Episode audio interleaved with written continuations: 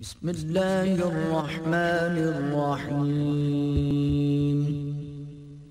لقد جاءكم رسول من أنفسكم عزيز عليه ما عنتم حريص عليكم بالمؤمنين رؤوف رحيم. ونصلي على رسوله الكريم. أما بعد، فقد قال الله تبارك وتعالى كما ورد في سورة الصف. أعوذ بالله من الشيطان الرجيم. بسم الله الرحمن الرحيم.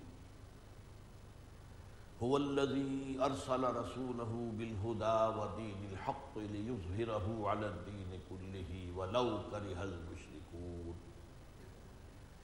يا أيها الذين آمنوا، هل أدلكم على تجارة تنجيكم من عذاب أليم؟ تؤمنون بالله ورسوله وتجاهدون في سبيل الله بأموالكم وأنفسكم. ذلكم خير لكم إن كنتم تعلمون. فقال عز وجل كما ورد في نفس السورة ان اللہ يحب الذين يقاتلون في سبيله صفا كانهم بنيان مرصوص وقال جل وعلا كما ورد في سورة الانفال وقاتلوهم حتى لا تكون فتنة ويكون الدين كله لله. صدق الله العظيم. وعن معاذ بن جبل رضي الله تعالى عنه قال قال رسول الله صلى الله عليه وسلم ان راس هذا الامر ان تشهد ان لا اله الا الله وحده لا شريك له وان محمدا عبده ورسوله. وان قوام هذا الامر اقام الصلاه وايتاء الزكاه وان ذروه السنام منه الجهاد في سبيل الله. وإنما أمرت أن أقاتل الناس حتى يقيموا الصلاة ويؤتوا الزكاة ويشهدوا أن لا إله إلا الله وحده لا شريك له وأن محمدا عبده ورسوله فإذا فعلوا ذلك فقد اعتصموا وعصموا مني دماءهم وأموالهم إلا بحقها وحسابهم على الله عز وجل.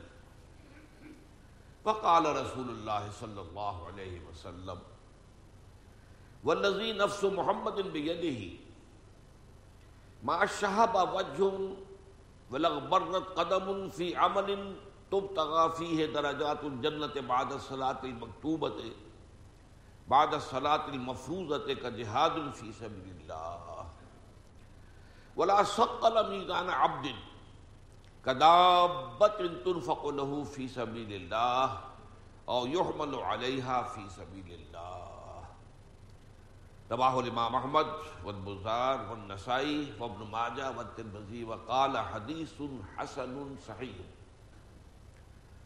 رب اشرح لي صدري ويسر لي أمري واحلل عقدة من لساني يفقهوا قولي اللهم ربنا ألهمنا رشدنا وأعذنا من شرور أنفسنا اللهم ارنا الحق حقا وارزقنا اتباعه وارنا الباطل باطلا وارزقنا اجتنابه.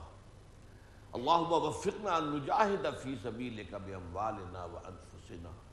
اللهم ارزقنا شهادة في سبيلك آمین یا رب العالمین۔ حضرت معاذ بن جبل رضی اللہ تعالیٰ عنہ سے مروی طویل حدیث ہم پڑھ رہے ہیں۔ اس کا آخری حصہ باقی ہے۔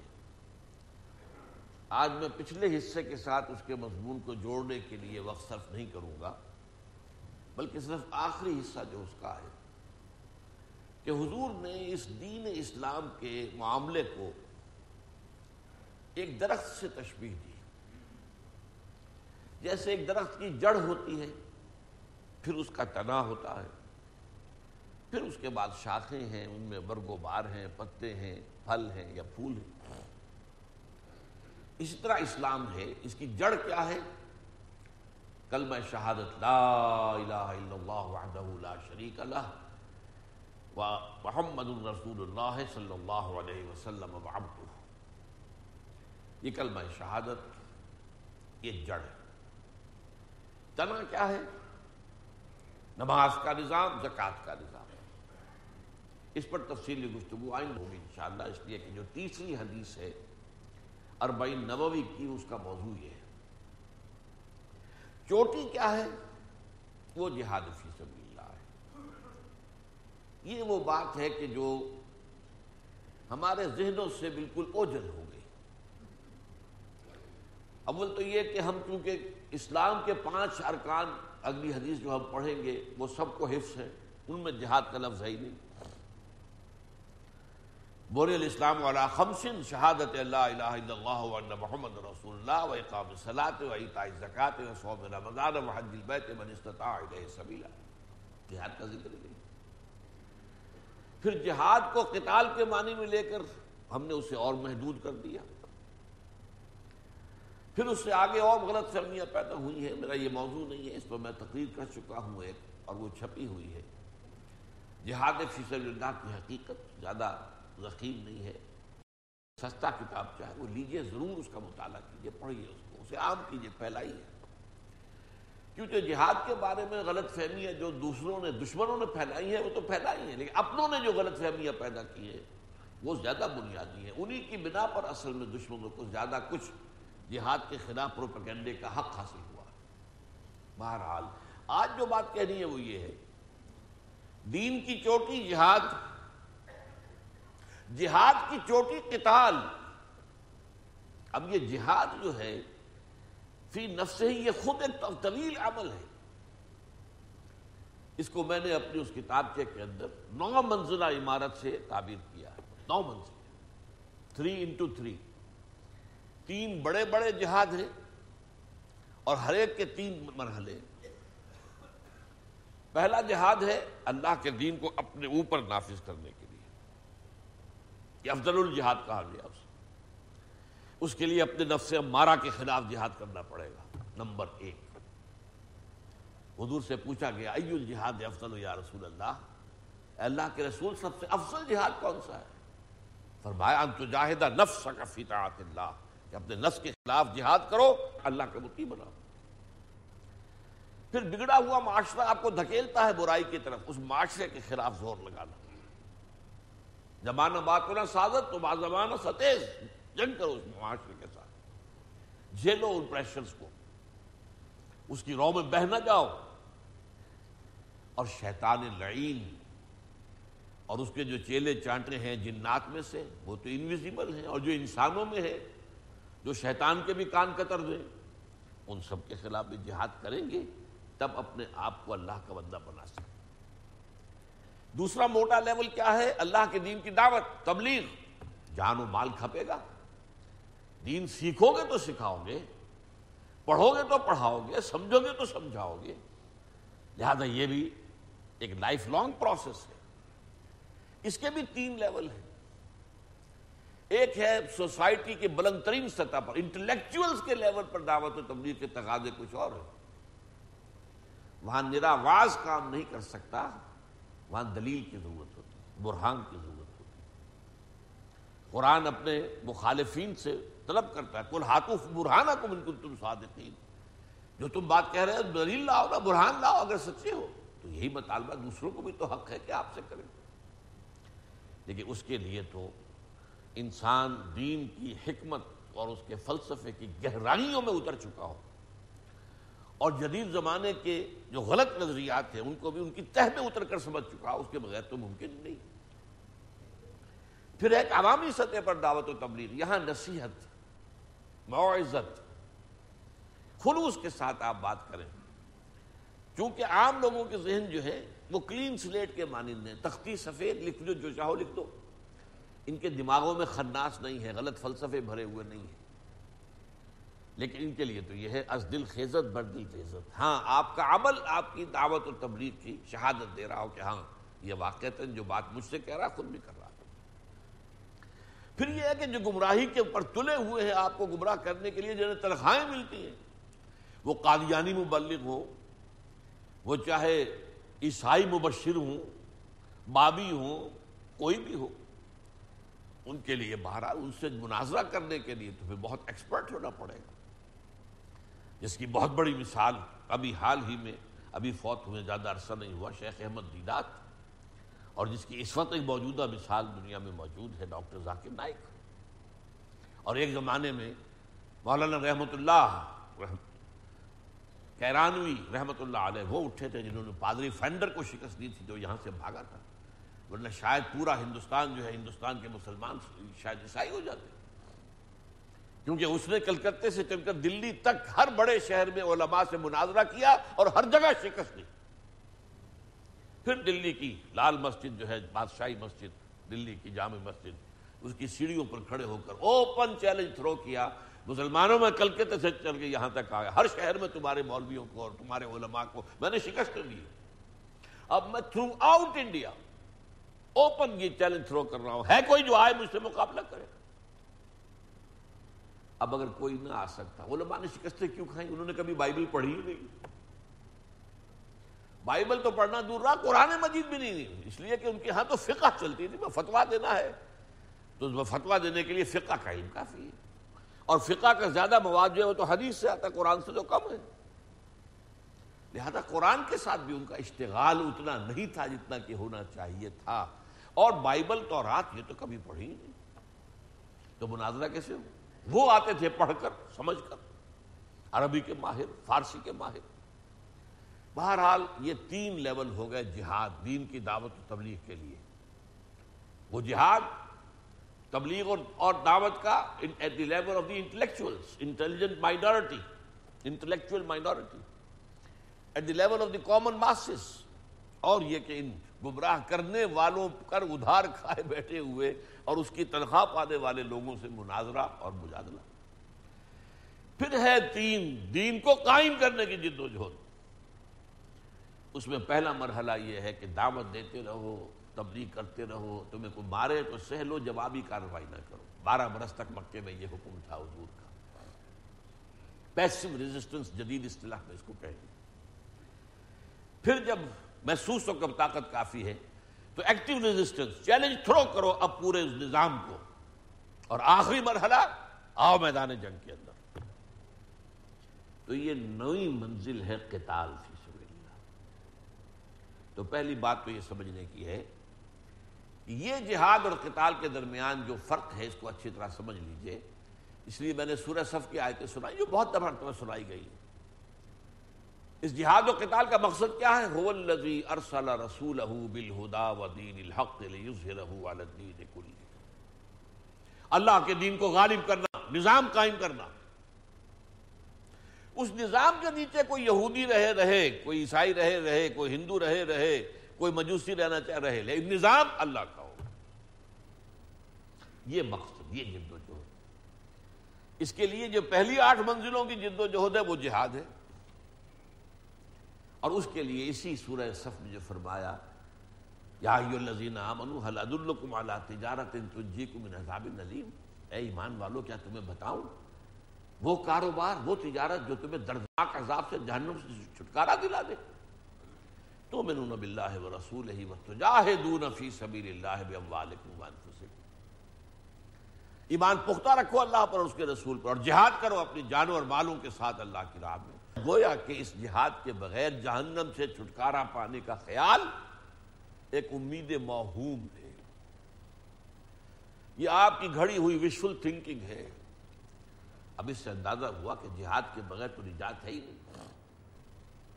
اور نفس کے خلاف تو چوبیس گھنٹے جہاد کرنا پڑتا ہے۔ بندہ مومن کی زندگی کا کوئی لمحہ ایسا ہو ہی نہیں سکتا کہ جہاد نہ ہو رہا ہو۔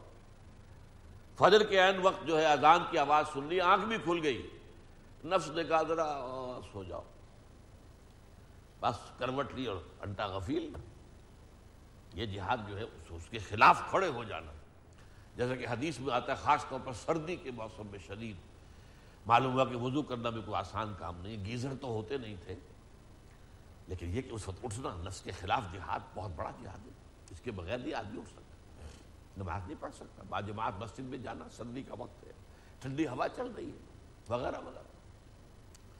تو قتال جو ہے، گویا کہ یہ تو بیس لائن ہے جہاد فی سبیل اس کے بغیر تو نجات ہی نہیں۔ اس کی چوٹی، میں نے کہا تھا دین کی چوٹی، جہاد فی سبیل اللہ، جہاد فی سبیل اللہ کی چوٹی، قتال فی سبیل اللہ۔ اسی سورہ صف کی آیت نمبر چار میں فرما دیا گیا، ان اللہ یحب الذین یقاتلون فی سبیلہ صفا کانہم بنیان مرصوص۔ اللہ کو محبوب تو ہے اپنے وہ بندے جو اس کی راہ میں جنگ کرتے ہیں، ایسی صفے باندھ کر گویا کہ سیسا پلائی ہوئی دیوار۔ دشمن کو رکھنا ڈال نہ سکے، کوئی قدم پیچھے ہٹے ہی نہ کسی کا۔ صف میں سے کوئی پیچھے ہٹے گا تو راستہ بنے گا نا دشمن کے لیے آگے بڑھنے کا۔ جیسے سیتا پلائی ہوئی دیوار، آج ہم کہیں گے جیسے ری انفورس کانکریٹ اس طریقے سے انسان جو ہے صفے باندھ کر اللہ کی راہ میں جنگ کرے۔ تو یہ قتال فی سبیل اللہ۔ اور اس قتال فی سبیل اللہ کی پھر آخری بات بیان کی گئی سورہ انفال میں۔ جب یہ مرحلہ شروع ہو گیا حضور کی سیرت طیبہ، حیات طیبہ میں، اب فرمایا دیکھنا کہیں درمیان میں نہ رک جانا۔ کہ ایسا نہ ہو۔ کہ سانس پھول جائے تمہارا، ہمتیں جواب دے جائیں۔ نہیں۔ اب یہ قتال جاری رہے گا۔ قاتلوہم۔ حتی لا تکون فتنة و یکون الدین کلہو للہ۔ جنگ جاری رکھو گے۔ یہاں تک کہ فتنہ اور فساد بالکل فرو ہو جائے۔ سب سے بڑا فتنہ فساد کیا ہے؟ اللہ کے مقابلے میں ہم کھڑے ہو جائے ہم ہم خود حاکم۔ آج کے دور کی سب سے بڑی بغاوت، بارہا میں نے آپ کو بتایا۔ یہ سیکولرزم اور یہ پاپولر ساورنٹی کا کانسیپٹ سب سے بڑا شرک ہے۔ جسے ہمارے ہاں بڑے بڑے جو موحدین اپنے آپ کو سمجھتے ہیں وہ نہیں جانتے۔ آج کے دور کا اصل شرک یہ ہے۔ جو اصل شرک ہے آج کے دور کا، اس کو پہچاننا بہت ضروری ہے۔ میری چھ گھنٹے کی تقریریں ہیں حقیقت و اقسام شرک پر۔ چھ گھنٹے۔ بہرحال یہ جو ہے قاتلوہم، اب یہ قتال جاری رہے گا۔ حتیٰ لا تکون فتنت کی فساد اور بغاوت اللہ کے خلاف بالکل فرو ہو جائے۔ اور دین کل کا کل اللہ کے مدار اللہ کے تابع آ جائے۔ سارا نظام، سیاسی نظام، معاشی نظام، معاشرتی نظام، دیوانی قانون اور فوجداری قانون، آئلی قوانین، ہر شے اللہ کے دین کے تابع ہو جائے۔ اس وقت تک یہ قتال جاری یہ ہے اس قتال کا معاملہ۔ اور ایک خاص قتال جو ہم پڑھ چکے ہیں اس حدیث کے اندر جو آیا ہے، جس میں گویا کہ ایسی بات سامنے آتی ہے کہ قتل عام کر دیا جائے مشرقین کا، اس کا پس منظر میں بیان کر چکا ہوں۔ یہ گویا کہ اس قتال فی سبیل اللہ کی آخری چوٹی ہے، جس کو جدید اسلام میں ہم کہیں گے موپنگ آف آپریشن کیا ہوتا ہے کسی جنگ میں ایک فوج کو فتح تو حاصل ہو گئی ہے بحثیت مجموعی۔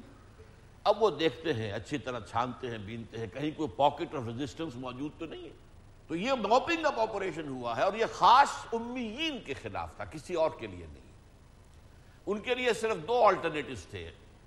چونکہ محمد تم میں سے تھے، صلی اللہ علیہ وسلم، اور انہوں نے تمہاری زبان میں تم پر اتمام حجت کر دیا۔ اللہ نے تمہاری زبان میں اپنا کتاب نازل کر دی۔ اب تمہارے پاس یو ہیو نو ایکسکیوز اب تم ایمان نہیں لاؤ گے تو قتل کر دیے جاؤ گے۔ لیکن باقی دنیا کے لیے یہ بات نہیں تھی، وہ میں آپ کو آپ کو اسی سورہ مبارکہ کی آیت ہے وہ سنا چکا ہوں، جو اہل کتاب کے بارے میں، وہ بھی وہیں تھے موجود۔ لیکن یہ نہیں کہا کہ تم یا تو ایمان لاؤ یا قتل کر دیے جاؤ گے، نہیں۔ بلکہ وہاں تین شکلیں ہمیشہ اسی کے بعد جب بھی صحابہ کرام کی فوجیں باہر نکلی ہیں، وہ تین باتیں کہی گئی۔ وہ کیا؟ ایمان لے آؤ، ہمارے برابر کے بھائی ہو جاؤ میں نے جیسا کہ پہلے بھی کہا تھا، ہم یہ بھی نہیں کہیں گے ہم سینئر مسلمان ہیں، ہمارے حقوق زیادہ ہیں، تم جونیئر مسلمان ہو، تمہارے حقوق کم لو المسلم کفر لکل مسلم تمام مسلمان اپنے سیاسی اور جو دستوری اور قانونی حقوق ہیں، ان میں برابر ہیں نمبر دو، یہ نہیں مانتے تو اللہ کے دین کا غلبہ برداشت کرو، دین کا۔ اس کے نیچے تم یہودی رہو، نصرانی رہو، ہمیں کوئی اعتراض نہیں۔ تمہارے سنگوکس تمہارے چرچز کی حفاظت کی جائے گی۔ تمہیں پرسنل لا کی پوری آزادی دی جائے گی۔ تمہارے ہاں اسلامی ریاست میں رہتے ہوئے معیشت کے لیے کاروبار کرنے کی اجازت ہے، ملازمتیں کرنے، ہر چیز دروازہ کھلا ہوا ہے۔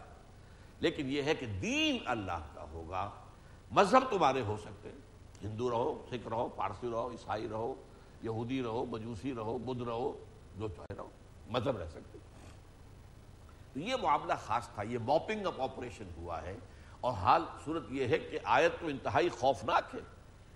فیضن صلق الشر الحرم فخت المشرق ہے مشرقین ہے سو وجتب ہوں وہ خزو ہوں وہ سرو ہوں وہ قادول ہوں مرسد یہ جو چار مہینے کی مہنت دے دی گئی ہے، جیسے یہ ختم ہو جائے تو مسلمانوں ان مشرقین کا قتل عام کرو۔ انہیں پکڑو۔ ان کا گھراؤ کرو، محاصرہ کرو۔ اور ان کو پکڑنے کے لیے گھات میں لگ کر بیٹھو۔ کتنے سخت الفاظ۔ لیکن حقیقت واقعات کیا ہوا؟ ایک شخص کے قتل کی نوبت بھی نہیں آئی۔ سب امیین اسلام لے آئے، یا کچھ لوگ جو ہیں، وہ پھر جزیرہ نما عرب کو خیر بات کہہ کے چلے گئے۔ تو بہر وہ تو جو درمیان کی آیت تھی، وہ اب اس حدیث کا حصہ میں اس وقت نہیں پڑھ رہا ہوں، ورنہ یہ ہے کہ وقت بہت نکل جائے گا۔ اب یہ کہ اس قتال فی سبیل اللہ کا مقام کیا ہے؟ اس کے لیے جہاں جو فرمایا ہے، حضور صلی اللہ علیہ وسلم نے وہ الفاظ نوٹ کرنے کے والذی نفس محمد بیدہی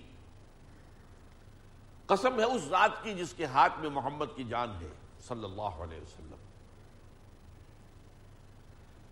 ما شہبہ وجہ نہیں کوئی چہرہ تھکن کی وجہ سے نڈھال ہوا یا اس کا رنگ متغیر ہوا۔ ولغبرت عدم فی عمل اور نہ ہی کوئی قدم جو ہے وہ غبار آلود ہوئے. فی عمل کسی ایسے عمل میں تم تغافی ہے درجات الجنہ، کہ جس کے ذریعے سے جنت کے درجے حاصل کرنے کی کوشش کی جائے.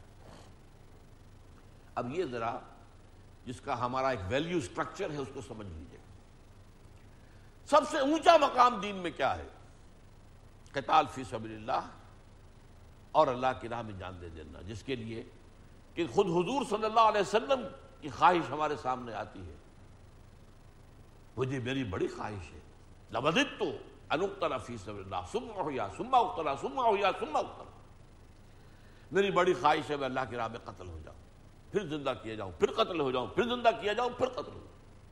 یہ اونچا مقام ایک ہمارے ہاں بعد میں جو اونچے مقامات بنتے چلے گئے۔ وہ اللہ اللہ اللہ اللہ، مراقبے، چلے۔ اور ان سے کچھ روحانی کیفیت کا حصول یہ شفٹ ہوا ہے، دین کا ایمفیسس کا معاملہ شفٹ ہوا ہے۔ اسی لیے پھر ہم مغلوب رہے۔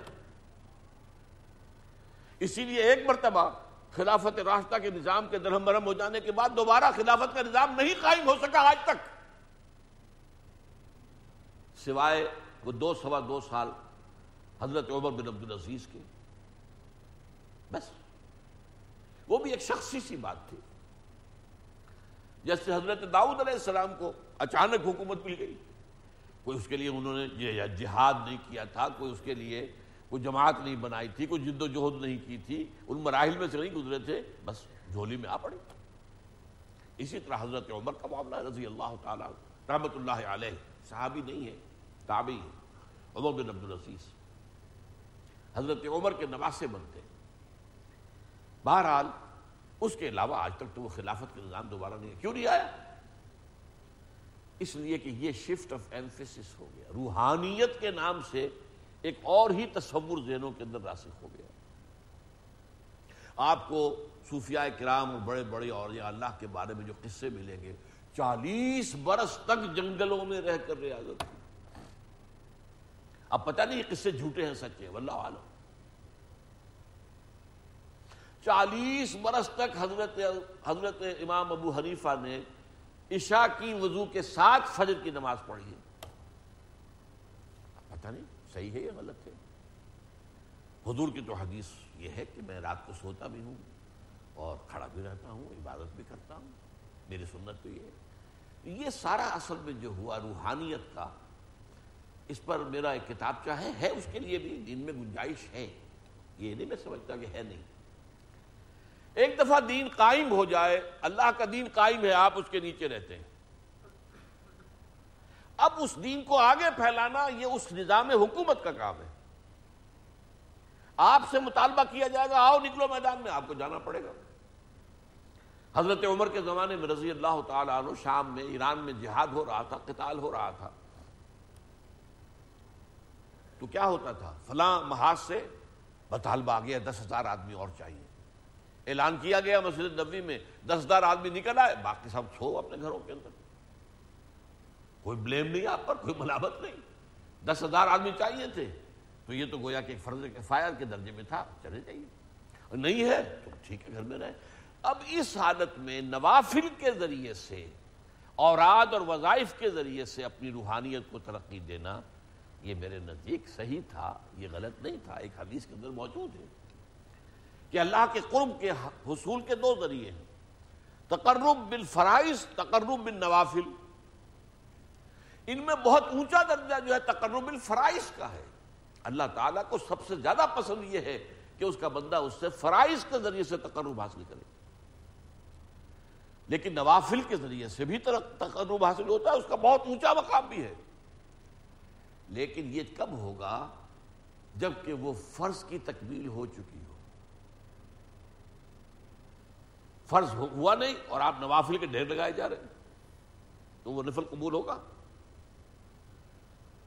تو فرائض میں سے جب دین کو غائب کرنے غالب کرنے کی جد و جہد اس فہرست سے نکل گئی، تو دین کا نظام تو نہیں تھا، لیکن وہ اپنے نوافل کے ذریعے سے، اپنے چلوں کے ذریعے سے، اوراد و وظائف کے ذریعے سے، اور جو بھی بہرحال یہ سب مانتے ہیں، تمام جتنے بھی سلسلے ہیں سلوک کے، کہ وہ طریقے مصنون نہیں ہیں۔ مصنون طریقے نہیں ہیں، جن طریقوں سے کہ انہوں نے اپنے ہاں کا خانقاہی نظام بنایا ہے۔ لیکن یہ کہ میں یہ نہیں کہتا کہ مفید نہیں، مفید ہے۔ بہت سی نفسیاتی قسم کی ایکسرسائزز کے ذریعے سے انسان میں ایک روحانی کیفیت اور روحانی برتری پیدا ہو جاتی ہے۔ اس لیے کہ وہ ایک روحانیت، روح انسان میں ہے نا۔ تو جیسے آپ ڈنڈ نکالیں گے اور اٹھک بیٹھک کریں گے تو آپ کے پٹھے مضبوط ہوں گے کہ نہیں ہوں گے؟ اسی طرح روحانی جو ہے ایکسرسائزز کے ذریعے سے آپ کی وہ جو روح روح جو ہے، اس کے اندر تقویت پیدا ہوتی ہے۔ ایک روحانی کیفیت حاصل ہوتی ہے۔ میں اس کا انکار نہیں کر رہا۔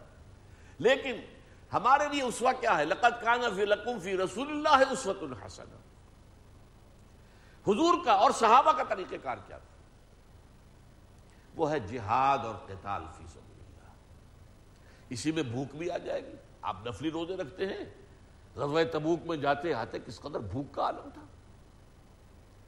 وہ ساری کیفیت جو ہے جو نفلی روزوں سے آپ حاصل کرنا چاہتے ہیں، جہاد کے اندر جب بھوک آئے گی تو آ جائے گی کہ نہیں آ جائے گی؟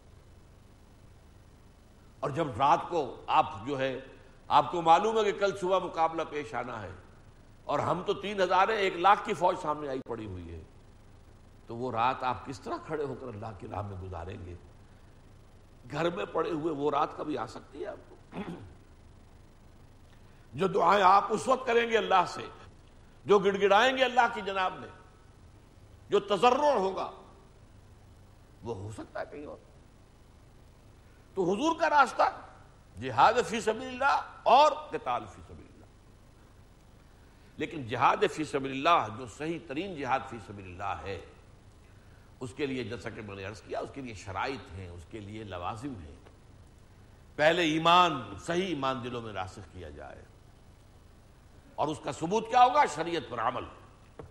جس جس حکم پر عمل کر سکتے ہو تو کرو۔ پھر تنظیم جمع کرو، جوڑو انہیں بیٹھ کے ذریعے سے۔ پھر تزکیہ کرو۔ دل میں کہیں کوئی اور امنگ، کوئی اور ولولا ہے تو نکال دو، صاف کر دو، سوائے اللہ کی رضا۔ اور آخرت کی فلاح کے کوئی اور مقصود و مطلوب شے دل میں نہ رہے۔ یہ پاپڑ بیلنے پڑتے ہیں پہلے، پھر وہ صحیح جہاد فی سبیل اللہ کی منزل آتی ہے۔ بارہ برس تک یہ تو کیا حضور نے صلی اللہ علیہ وسلم مکے کے اندر۔ اور اس کے ساتھ پیسو ریزسٹنس تمہیں مارے، تمہارے جسم کے ٹکڑے کر دیں تمہیں زندہ جلا دیں ہاتھ مت اٹھانا۔ کوئی ریٹیلیشن نہیں ہوگی no retaliation no raising affair even in self defence یہ سب سے بڑا حضور کی کامیابی کا جو جو راز ہے، ان میں سب سے بڑا راز یہ ہے، میں نے اپنی کتاب میں منہج انقلاب نبی میں تفصیل سے بحث کی ہے حضرت سمیہ اور حضرت یاسر حضور کی نگاہوں کے سامنے ذبح کیے گئے، شہید کیے گئے۔ صحابہ بھی گزرتے تھے، حضور بھی گزرتے تھے، جب وہ جہل ٹارچر کر رہا تھا۔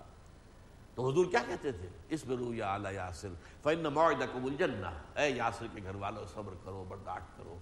تمہارا وعدے کی جگہ جنت ہے۔ ورنہ یہ کہ مسلمانوں سے کہتے کر دو ٹکڑے اس کے، بدبخت کے، ابو جہل کے۔ وہ سارے کے سارے توڑ کے پھوڑ کے رکھ دو، یہ بت جو رکھے ہیں کعبے کے اندر۔ نہیں۔ اسی کعبے کا طواف کرتے رہے، بارہ برس۔ غور کیجیے۔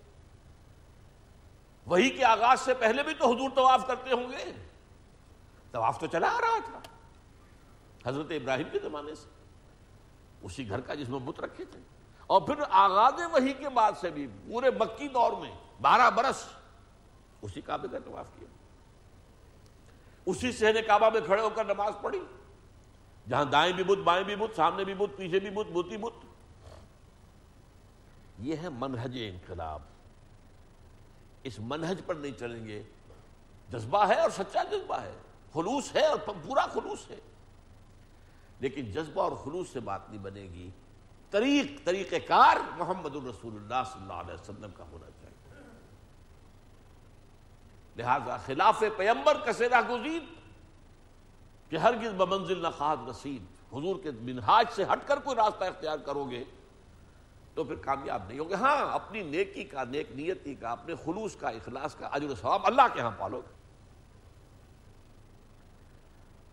اب یہ جہاد اور قتال جو ہے اس کے بارے میں آپ کو معلوم ہے، یہ بات تو آج کی نہیں ہے۔ گلیڈ سٹون ہوتا تھا ایک بڑا، بہت بڑا لیڈر، برطانیہ کا وزیر اعظم تھا۔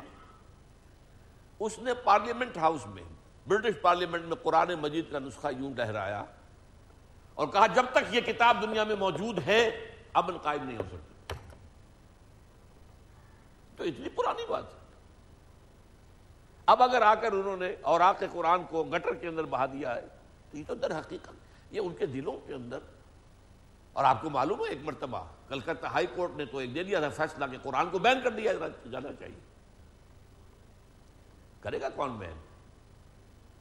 آخر اٹھارہ بیس کروڑ مسلمان موجود ہیں۔ وہاں کے مسلمانوں کی غیرت، ہماری غیرت دینی سے سو گنا زیادہ ہے۔ آئلی قوانین میں تھوڑی سی ترمیم کی تھی، وہی سوزی کیلکٹا ہائی کورٹ نے شاہ بانو کیس میں۔ اسلامی قانون تو یہ ہے کہ آپ نے بیوی کو طلاق دی، دوران عدت اس کے آپ دان نفتے کے ذمہ دار ہیں، بعد میں نہیں۔ وہ شاہ بانو نے درخواست دی، کورٹ نے فیصلہ کر دیا کہ اب جس نے طلاق دی ہے، جب تک یہ عورت دوسری شادی نہ کر لے یا مر نہ جائے، اس کا نان نفقہ تمہارے ذمہ رہے گا۔ شریعت کی کوئی چیز کاٹی نہیں، شریعت میں اضافہ کیا۔ لیکن اس پر جو وہاں طوفان اٹھا ہے، جو تحریک اس مسلمانوں نے چلائی، آپ کو معلوم ہے پرسنل لا بورڈ بنا، ساری دینی جماعتیں جمع ہو گئی۔ سینکڑوں لوگوں نے جانے دے دی۔ بالآخر راجیو گاندھی کو گھٹنے ٹیکنے پڑے اور پارلیمنٹ میں لوک سبھا میں اس نے اعلان کیا۔ یہ بھی کہا کہ ہندوستان کی کوئی عدالت مسلمانوں کے آئلی قوانین میں دخل نہیں دے سکتی۔ اور یہ بھی کہا کہ اس سے پہلے میں نے تو مطالعہ کیا نہیں تھا۔ اب میں نے جو مطالعہ کیا ہے تو میں کہتا ہوں کہ جو حقوق اسلام نے عورتوں کو دیے ہیں وہ دنیا کے کسی مذہب نے نہیں دیے۔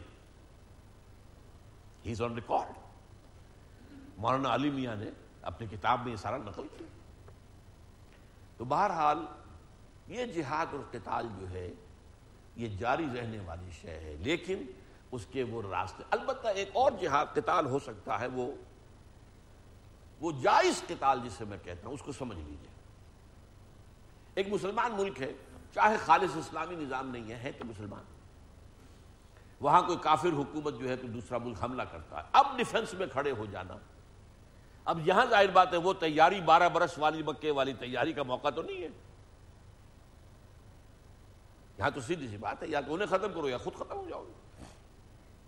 لہذا وہ قتال، اسی لیے جہاد افغانستان جو ہوا تھا جبکہ روسی آ گئے تھے وہاں، اسے میں نے جہاد فی سبیل اللہ نہیں مانا تھا، اس لیے کہ اس پروسیس سے نہیں گزرا تھا وہ۔ لیکن جہاد جائز تھا، قتال جائز تھا، اور اس میں جس نے جان دیے وہ شہید ہے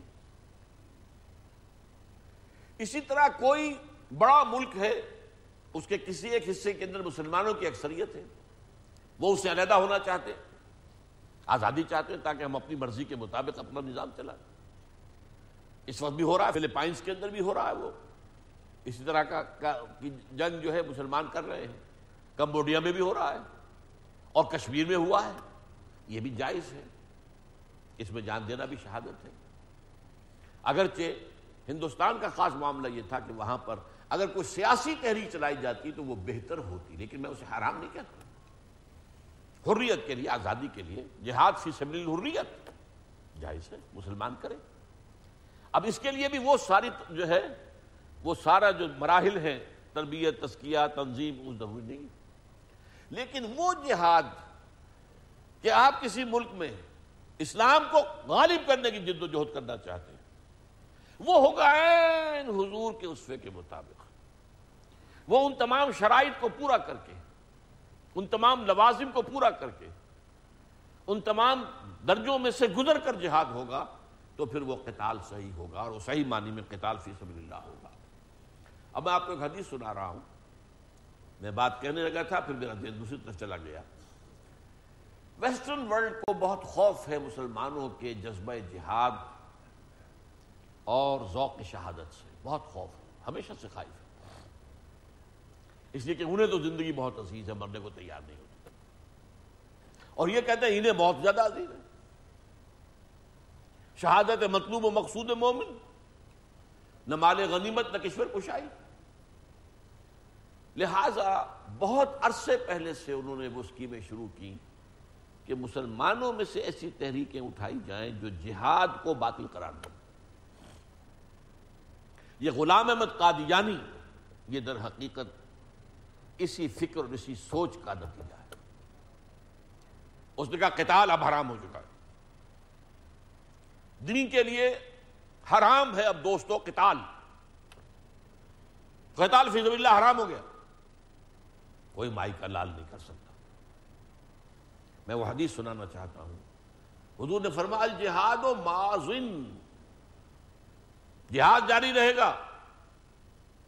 منذ بعثنی اللہ اس وقت سے جب سے اللہ نے مجھے مبعوث کیا۔ یقاتل آخر الامت الدجال، یہاں تک کہ میری اس امت کا آخری حصہ دجال کے خلاف جنگ کرے گا۔ اب اس ایک حدیث میں جہاد اور قتال دونوں آ گئے۔ جیسے سورہ صف میں جہاد فی سبیل اللہ، قتال فی سبیل اللہ دونوں آ گئے۔ اس حدیث میں بھی ہے۔ الجہاد و مازن، منذ بعثنی اللہ یقاتل آخر الامت الدجال. وہ قتالوں کا سلسلہ شروع ہو چکا ہے۔ حضور کی دوسری خبریں جو ہیں، کتاب الملاحم جو ہیں، ان کے اندر کہ پہلے رومیوں سے جنگیں ہوں گی، وہ ہو رہی ہیں۔ عیسائیوں کے عیسائی حملہ آور ہوئے۔ ایک بہت بڑی جنگ ہوگی، جن میں اسی جھنڈے لے کر عیسائی جو ہیں، مسلمانوں پر حملہ آور ہوں گے اور ہر جھنڈے کے نیچے بارہ ہزار فوج ہوگی یہ حدیث ہے۔ حضور اس کے بعد آخری مرحلے میں آئے گا یہودی۔ آپ غور کیجیے۔ گلف وار میں، پہلی گلف وار میں بھی یہودیوں کو سامنے نہیں لایا گیا۔ حالانکہ اتنا بڑا کولیشن بنایا گیا۔ اور عراق کے خلاف جو ہے سارے تقریباً عرب ممالک بھی شامل ہو گئے تھے۔ لیکن اسرائیل سے کہہ دیا تم نہ میدان میں آنا۔ تم بیٹھ رہو تمہاری حفاظت کا ذمہ ہم دیتے ہیں۔ لو یہ پیٹریوٹ میزائل دے دیتے ہیں ہم۔ وہ اسکڈ میزائل جو ہے، اگر تمہیں خطرہ ہے صدام کے اسکڈ میزائل کا، تو اس کو فضا ہی میں ختم کرنے والے پیٹریوٹ میزائل ہم دے دیتے ہیں۔ لیکن تم سامنے مت اور اب بھی یہی ہوا، عراق کے حملے میں، افغانستان کے حملے میں کتنی بڑی کولیشنز بنائی۔ افغانستان پر حملے میں تو واقع تاریخ انسانی کی عظیم ترین کولیشن۔ اس میں سارا کفر جمع ہو چکا ہے۔ امریکہ اور اس کے ہواری سب سے بڑا ہواری برطانیہ، پھر یہ کہ یورپ، اور صرف یہی نہیں، جو ان کے مد مقابل ہے چائنا بھی، اور رشیا بھی، ان دونوں کی ہمدردی بھی، افغانستان کے خلاف جو جنگ ہوئی ہے، اس میں شامل تھی ان حملہ آوروں کی تب آج بھی ہے۔ لیکن اس کے بعد ایک آخری مرحلہ آئے گا، جب یہودی کھڑا ہو جائے گا۔ اور یہودیوں کا لیڈر ہوگا دجال، المسیح الدجال، جس موقع پر پھر حضرت مسیح کا نزول ہوگا۔ یہ ایک علیحدہ باب ہے۔ لیکن یہ کہ یہ سلسلہ جو ہے جہاد و قتال کا اس امت میں کوئی اس کو بند کرنے والا نہیں ہے، یہ سلسلہ جاری رہے گا۔ تو یہاں اس حدیث کے آخری الفاظ کا ترجمہ پھر کر لیجیے۔ والذی نفس محمد بیدہی قسم ہے اس ذات کی جس کے ہاتھ میں محمد کی جان ہے، صلی اللہ علیہ وسلم۔ ما شہب وجہ نہ تو کوئی چہرہ تکان کی وجہ سے نڈھال ہوتا ہے، نہ اس کے چہرے کا رنگ متغیر ہوتا ہے۔ بلغ برت قدم فی عمل، اور نہ ہی کوئی قدم غبار آلود ہوتے ہیں کسی سفر میں۔ تم تغافی درجات الجنہ، جس سے کہ جنت کے درجے جو ہے آدمی حاصل کرنا چاہے۔ بعد سلاط المفروض فرض نماز کے بعد۔ فرض نماز سب سے اونچا عمل ہے۔ اس کے بعد جو ہے، کا جہاد فی سبیل اللہ۔ جہاد فی سبیل اللہ سے زیادہ اس میں درجات جو ہے جنت کے حاصل کرنا، جہاد فی سبیل اللہ چوٹی کا عمل ہے۔ وہی جو بات تھی مذربت السلام من ہو الجہاد فی سبیل اللہ یہ ہمارا جو ہے سینس آف پروپورشن درست ہونا چاہیے۔ ویلیوز کے اندر کیا نسبت و تناسب ہے؟ نوافل کا معاملہ کیا ہے؟ فرائض کا معاملہ کیا ہے؟ دین کی دعوت و تبلیم تبلیغ و تدریس و تعلیم و تعلم میں قرآن کا درجہ کیا ہے اور نفل نمازیں پڑھنا، راتوں کو ساری رات جانگنا اس کا درجہ کیا ہے؟ یہ حادث نبی میں بیان کیا گیا۔ لہذا اس ریشو پروپورشن کو سامنے رکھیے۔ ولا سقل میزان العبد۔ میزان عبد۔ کداب کدابت تنفق له فی سبیل اللہ اور یحبل علیہا فی سبیل اللہ اور کسی بندہ مومن کی جو نیکیوں کی میزان ہے، اس پلڑے کو زیادہ بھاری نہیں کر سکتی، کوئی شے۔ جتنا کہ وہ جانور، گھوڑا یا اونٹ جس پر وہ سوار ہو کر اس نے جنگ کی اللہ کی راہ۔ اس کا وہ جا... اس کی وہ سواری جو خود ہلاک ہو گئی۔ آپ کو معلوم ہے جنگوں کے اندر تیر انسانوں ہی تو نہیں لگتے، گھوڑوں کو بھی لگتے۔ ہیں گولیاں چلتی ہے تو بندوقوں جو ہے فائر ہے وہ حیوانات پر بھی آتے ہیں۔ تو جو بھی کوئی حیوان، کوئی اونٹ، کوئی گھوڑا، یہ اللہ کی راہ میں قتل ہو گیا، جہاد فیصل اللہ کے ضمن میں، اور جس پر سوار ہو کر کسی مجاہد اور مقاتل فیصل اللہ نے قتال کیا، یہ پورا جو ہے جانور اس میزان عمل کے اندر رکھ دیا جائے گا، اور نیکی کے عمل کے، نیکی کے پلڑے کو بھاری کرنے والی اس سے زیادہ اور کوئی شے نہیں۔ پھر میں وہی لفظ کہہ رہا ہوں۔ Sense of proportion among the values دین کی ویلیوز کیا؟ روحانی اقدار بھی مطلوب ہے، پسندیدہ ہے چاہیے، ہونی چاہیے۔ رات کی نماز بھی، نوافل بھی، سب، لیکن یہ کہ یہ دوسرا کھاتا خالی ہو اور اس میں لگ گئے تو ٹیڑھا ہو گیا معاملہ، پھر کج ہو گیا۔ جو چیز جہاں کی ہے، اس کو وہیں پر رکھا جائے۔ یہ حدیث جیسا کہ میں اس سے پہلے بھی بتا چکا ہوں آپ کو، امام احمد ابن حنبل نے بھی روایت کی، امام بزار نے بھی، امام نسائی نے بھی، امام ابن ماجہ نے بھی، امام ترمزی نے بھی، اور انہوں نے قرار دیا ہے کہ حاضر حدیث صحیح حسن۔ یہ حدیث صحیح ہے، حسن ہے۔ اس حدیث پر تو ہماری گفتگو اب ختم ہوئی۔ سبحانک اللہم و بحمدک، نشہد اللہ الہ الا انت، نستغفرک و نتوب الیک۔